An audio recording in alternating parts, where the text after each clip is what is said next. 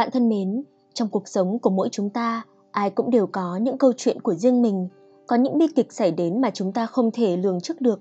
Hôm nay, San sẽ gửi đến bạn một chuyện ngắn mà San tin có nhiều chị em phụ nữ đã gặp phải trong đời, một câu chuyện bi kịch nhưng lại rất đời thường về cuộc sống hôn nhân. Chuyện ngắn có nhan đề Tranh của nhà văn Lý Lan. Mời các bạn cùng lắng nghe. Có một đêm, nửa đêm, Nhàn thức giấc, gọi tên chồng nhưng không có tiếng trả lời. Chị đi khắp nhà, vừa bật đèn vừa gọi. Anh Tuấn! Cửa trước, cửa sau vẫn khóa bên trong, nhưng tầng trên, tầng dưới đều trống vắng. Vừa sợ vừa nghi hoặc, Nhàn chụp điện thoại gọi về nhà mẹ, hòa khóc. Anh Tuấn... 15 phút sau, chuông cửa reo cùng lúc giọng oang oang của cha chị vọng qua cánh cửa. Nhàn, con có sao không? Khóa cửa vừa bật ra, Cánh cửa đã bị ông xô mạnh. Ông bước vào nhìn con gái một giây để biết nhàn không sao hết, rồi nhìn quanh hỏi. Chồng con đâu? Vừa lúc đó, Tuấn từ nhà sau lật đật đi ra, vẻ mặt hiện rõ nét lo sợ. Tôi ở trong toilet. Sau khi cha mẹ và người em trai về rồi, nhàn cun cút dưới cái nhìn dữ tợn của chồng, ngoài vẻ phẫn nộ khuếch đại tối đa được coi là chính đáng vì bị nghi ngờ, Tuấn còn biểu lộ sự căm ghét khinh miệt cái thói, hở ra là mép má, đụng tới là bênh con của gia đình nhàn. Điều Tuấn không muốn lộ ra là sự đắc ý đang khiến ruột gan anh tở mở. Từ nay, cái thói ghen tuông bóng gió, cái điệu công chúa đứt tay của nhàn chỉ khiến người ta cười khì, màn hài kịch bữa nay cũng vui chứ. Đêm sau đó, khi nhàn lên giường nằm áp sát lưng chồng, Tuấn nhích ra cau nhau. Cả ngày ở công trường, cái lưng đau quá đi. Nhàn nằm lùi lại một chút, bàn tay nhẹ nhàng xoa bóp vai và lưng chồng. Tuấn nằm im một lúc rồi ngáy khò khò. Nhàn ngừng tay, xoay ra nằm ngửa. Chị nghi tiếng ngáy giả. Lâu nay, chị nghĩ chồng chị chẳng qua viện cớ đau lưng, đau bụng, mệt mỏi và đơn giản là ngủ để tránh chuyện gối chăn. Lâu nay, vợ chồng chỉ nằm chung giường, mạnh ai nấy ngủ hoặc thao thức, không còn chuyện ôm ấp, không cả một cái hôn chiếu lệ.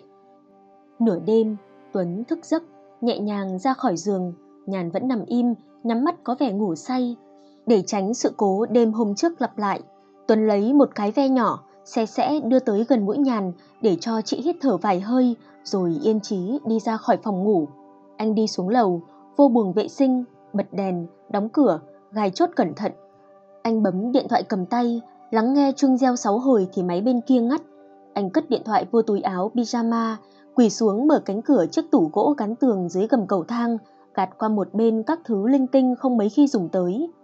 Anh quỳ gối, long khom chui xuống gầm tủ, đẩy tấm gỗ vốn là vách lưng cái tủ, một cái lỗ vuông vức khoảng 6 tấc mỗi cạnh lộ ra, Tuấn chui qua lỗ dễ dàng. Mặc cho người đàn bà rối rít phủi những hạt bụi hay mạng nhện vô hình trên áo anh, Tuấn vẫn cẩn thận kéo tấm gỗ vách tủ lại, đẩy cái ô tường cho khớp vô cái lỗ trên bức tường ngăn hai nhà, rồi đẩy cái kệ gỗ che khuất cái ô tường. Bấy giờ anh mới quay lại để mặc cho người đàn bà vòng tay câu cổ anh, vừa nói díu dít, vừa hôn chùn chụt lên mặt Tuấn. Trời ơi, hôm qua em sợ quá trời. Tuấn không mất thì giờ nói năng, chỉ nở nụ cười đắc ý, cầm bàn tay người đàn bà đang ốp trên cổ anh, kéo xuống đưa vào giữa háng.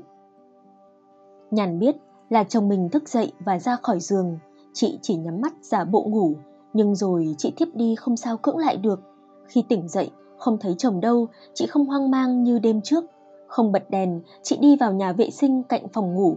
Tiểu tiện xong, chị viễn ngồi trên bồn cầu một lúc, đến khi đầu óc tỉnh táo.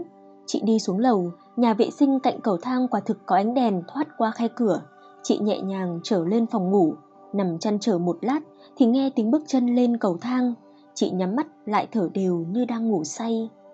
Khi Tuấn rời nhà đi làm, Nhàn đi vào buồng vệ sinh cạnh cầu thang, Chị ít khi dùng buồng vệ sinh này, chỉ thỉnh thoảng cọ rửa, trước và sau khi nhà có khách. Buồng không rộng lắm, nhưng vì không có bồn tắm, lại tận dụng không gian dưới gầm cầu thang làm tủ cất đồ linh tinh, nên ngoài cái bồn cầu cạnh chậu rửa tay thì vẫn có chỗ kê một cái đôn nho nhỏ. Trên đó, chị thường để vài tạp chí nhằm trang trí là chính. Trên mớ tạp chí bây giờ có thêm một cuốn sách. Hạnh phúc chân kinh Chẳng lẽ đêm không muốn nằm cạnh vợ, anh xuống đây để ngồi đọc kinh? Hay anh mắc bệnh gì về đường tiêu hóa tiết niệu, bị táo bón, bị tiểu phải vừa ngồi toilet vừa đọc kinh. Nhàn đóng nắp buồn cầu, ngồi lên đó, giở quyển kinh ra đọc. Chị muốn đặt mình vào hoàn cảnh của chồng để cố hiểu anh, may ra hóa giải được nỗi buồn của mình. Cuộc hôn nhân lẽ ra hạnh phúc, chị và Tuấn lẽ ra xây dựng được một gia đình hạnh phúc. Tại sao không? Tại sao Tuấn ngày càng lạnh nhạt? Chị có quá đòi hỏi, quá ích kỷ, quá kiêu căng, đến nỗi Tuấn không thể chia sẻ nỗi đau khổ hay bệnh tật mà anh đang mang. Anh đau khổ điều gì? Anh mắc bệnh tật gì?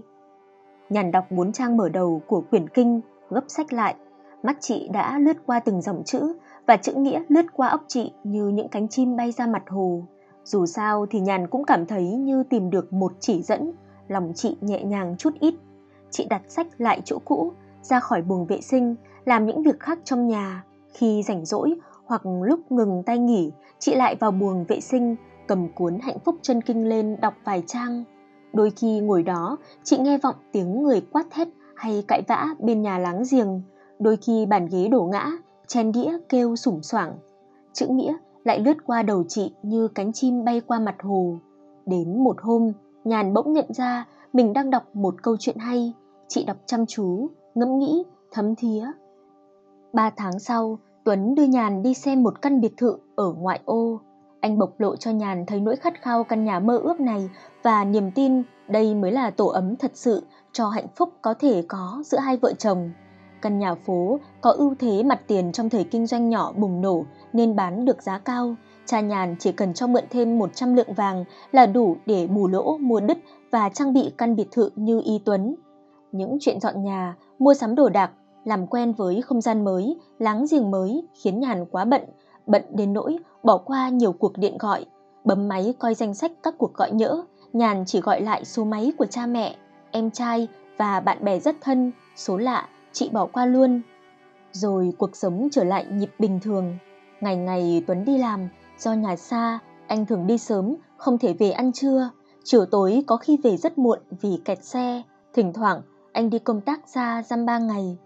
Những ngày chồng vắng nhà, Nhàn không đến nỗi sợ ngủ một mình trong căn biệt thự 6 phòng vì có chị Tư giúp việc, ăn ở luôn trong nhà. Chị Tư gốc nhà quê, biết trồng rau cải. Ban đầu, chị xin phép trồng ít hành ngò và rau thơm ở một góc vườn còn để trống. Nhàn chăm sóc các thứ kỳ hoa dị thảo khác trong vườn. Chẳng bao lâu, Nhàn phải nhìn nhận góc vườn rau của chị Tư tươi đẹp hơn bất cứ phần còn lại nào của khu vườn. Nhàn đành để cho chị Tư tham gia chăm sóc toàn bộ từ cánh cổng trở vào. Thường thì chị Tư làm hết việc nặng nhọc và dơ bẩn như trộn phân, đào đất, tưới cây, bưng bê, dọn rửa. Nhàn cắt hoa, ngắm kiểng, thay đổi bố cục, tìm mua cây mới. Do vậy, hai người làm việc rất hài hòa và có những buổi mai rất bình yên, hạnh phúc trong căn nhà. Ấy là sau khi Tuấn lái xe đi, cánh cổng đóng lại, Nhàn ngồi trên ghế mây trong vườn đọc sách và ngắm hoa, chị Tư trầm rau và kể chuyện làng xóm.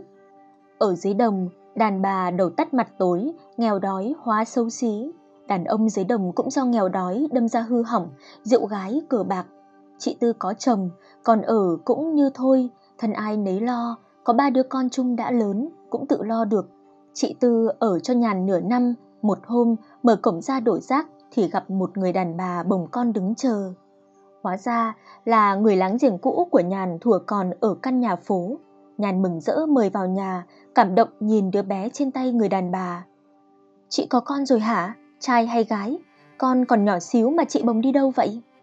Người đàn bà rõ ràng cũng đang xúc động, thậm chí căng thẳng vô cùng. Chị thấy nó giống chồng chị không? Nhàn ngắm kỹ đứa bé, vô tư nhận xét. Con nít nhỏ quá khó nói giống ai, nhưng môi, mũi, chân mày thì quả là giống anh Tuấn. Con của ảnh mà. Nhàn im lặng như vẫn đang mải ngắm đứa nhỏ. Không biết do cái nhìn chăm chú của Nhàn hay do đứa nhỏ cảm nhận được sự căng thẳng trong vòng tay và toàn thân của người mẹ mà nó chợt khóc ré lên. Người đàn bà rung rung cánh tay để dỗ con. Nhàn nhìn người mẹ nói. Vậy sao? Người đàn bà bật khóc. Hồi đó, ảnh đục tường qua với tôi. Tại chồng tôi có mèo, có khi đi vắng hai, ba đêm. Ảnh nói ảnh cũng không hạnh phúc với chị. Rồi ảnh lại nói chị đòi dọn nhà đi. Rồi sau khi tôi ly dị, ảnh nói chị không chịu ly dị. Tôi cũng cam làm bé. Bây giờ vỡ ra, là ảnh đang bao một con khác. Chị Tư đưa người đàn bà bồng con ra về, rồi khép cổng, cài lại, trở vào vườn rau nhổ mấy cọng hành. Chị nấu canh cá đồng, bỏ tiêu cho ngọt, bỏ hành cho thơm, rồi dọn ra bàn, đi mời bà chủ nhà ăn cơm trưa. Thấy Nhàn vẫn ngồi im như tượng trong tư thế lúc chị Tư tiễn người đàn bà bồng con ra về. Chị Tư đứng lại một lúc bên ngưỡng cửa. Chị nói khẽ, cơm canh đang nóng, cô à. Nhàn vẫn bất động, chị Tư thở dài. Ăn cơm đi cô, có đáng gì một người đàn ông